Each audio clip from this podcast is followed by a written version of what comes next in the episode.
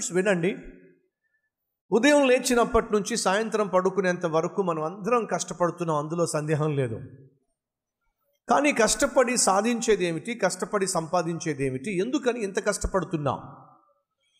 ఉద్యోగాలు చేసేవాళ్ళు ఉద్యోగం చేస్తున్నారు వ్యాపారం చేసేవాళ్ళు వ్యాపారం చేస్తున్నారు సొంతంగా వృత్తి కలిగిన వాళ్ళు వారి వృత్తుల్లో రెక్కలు ముక్కలు చేసుకుంటున్నారు. ఎందుకు ఇలా చేస్తున్నారు? వాస్తవంగా మనందరికీ తెలుసు అలా కష్టపడడం వల్ల డబ్బులు వస్తాయి.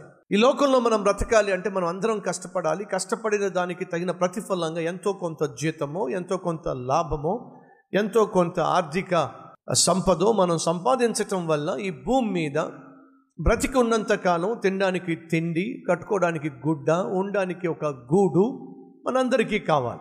ప్రతి ఒక్కరి ఆలోచన ప్రతి ఒక్కరి దృష్టి అంతటితో ఉంటే సరిపోతుంది కానీ అంతటితో సరిపోవటల్లా ఓ భక్తుడు సెలవిచ్చాడు. సామెతల గ్రంథము ముప్పై అధ్యాయము. మీరందరూ కూడా ఒక్కసారి మీ బైబిల్ తెరవండి.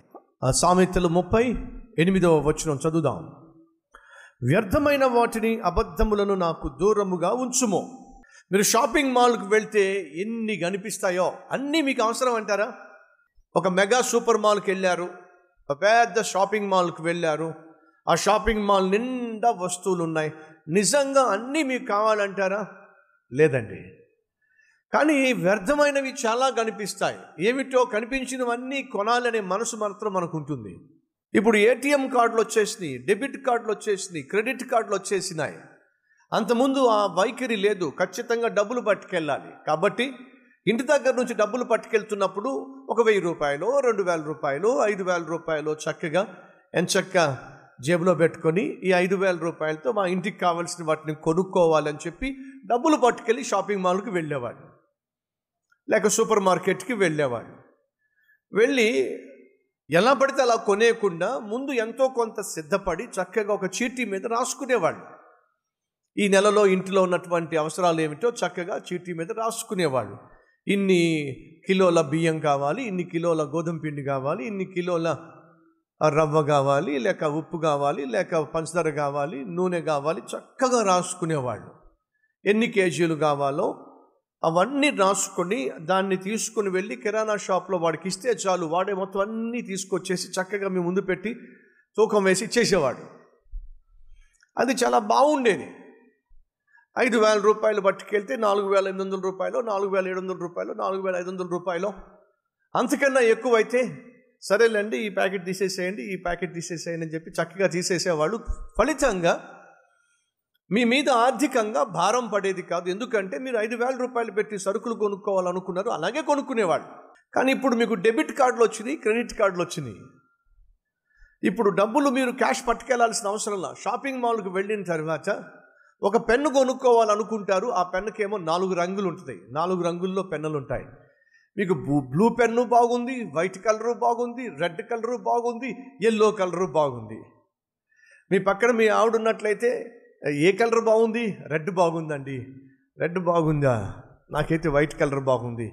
సరే రెండు తీసుకోండి. రెండు అవసరమా? వీళ్ళు పక్కన కూతురో కొడుకో ఉంటాడు ఒరే నీకేం కలర్ బాగుంది? నాకైతే బ్లూ బాగుంది. బ్లూ బాగుందా? సరే.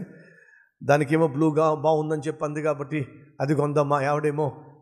వైట్ కలర్ బాగుంది లేక రెడ్ కలర్ బాగుందని చెప్పి అంది కాబట్టి మా ఆవిడ కోసం రెడ్ కలర్ నా కోసం వైట్ కలర్. మొత్తం కలిసి మూడు పెన్నులు. అవసరం అంటారా?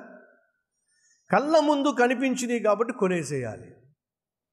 మీరు షాపింగ్ మాల్కి వెళ్ళండి మెగా మార్కెట్స్కి వెళ్ళండి సూపర్ మార్కెట్స్కి వెళ్ళండి సాధారణంగా మనం కొనేవి నిజంగా అత్యవసరం అంటారా? కాదండి. మరి ఎందుకు కొంటున్నారు? ఆకర్షణీయంగా ఉంది కాబట్టి కొంటున్నాం. అవసరం వేరు ఆకర్షణ వేరు.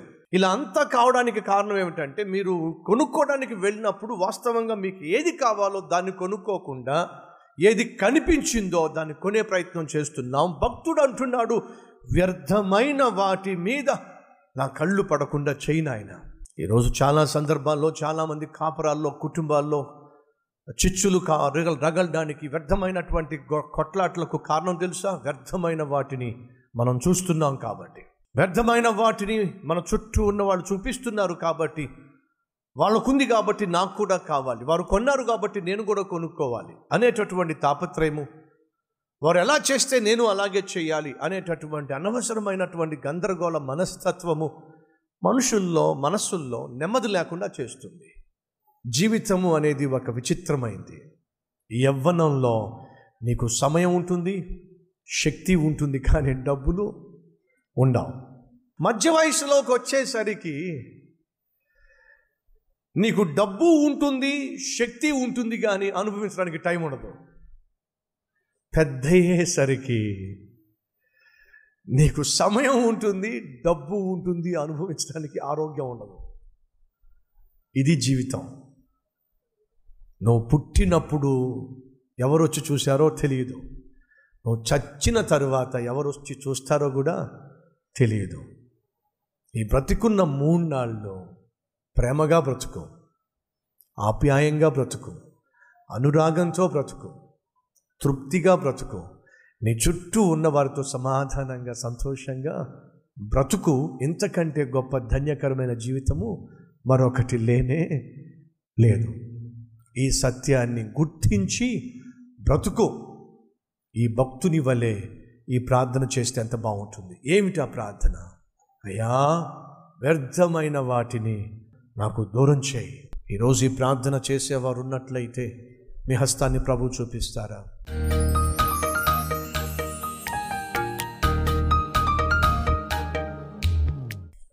పరిశుద్ధుడవైన తండ్రి ఆ భక్తుడు ప్రార్థన చేసినట్టుగా ఈ సమయంలో మేము ప్రార్థన చేస్తున్నాం. వ్యర్థమైన వాటిని మా కళ్ళ నుంచి దూరం చేయండి. అనవసరమైన ఆలోచనలను కోరికలను ఆశయాలను మాకు దూరం చెయ్యండి అయినా పేదరికము మా దరిదాపులకు రానివ్వకండి. పిచ్చి పనులు చేస్తావేమో. ఐశ్వర్యమును మా దగ్గరకు రానివ్వకండి. కొవ్వుతో గర్వముతో మా హృదయము మదించి నీ నిన్ను విడిచిపెట్టేస్తామేమో కలిగి ఉన్న దానిలో తృప్తి మాకు దయచేయండి. యేసు నామం పేరట ఈ ప్రార్థన సమర్పిస్తున్నాము తండ్రి. ఆమెన్.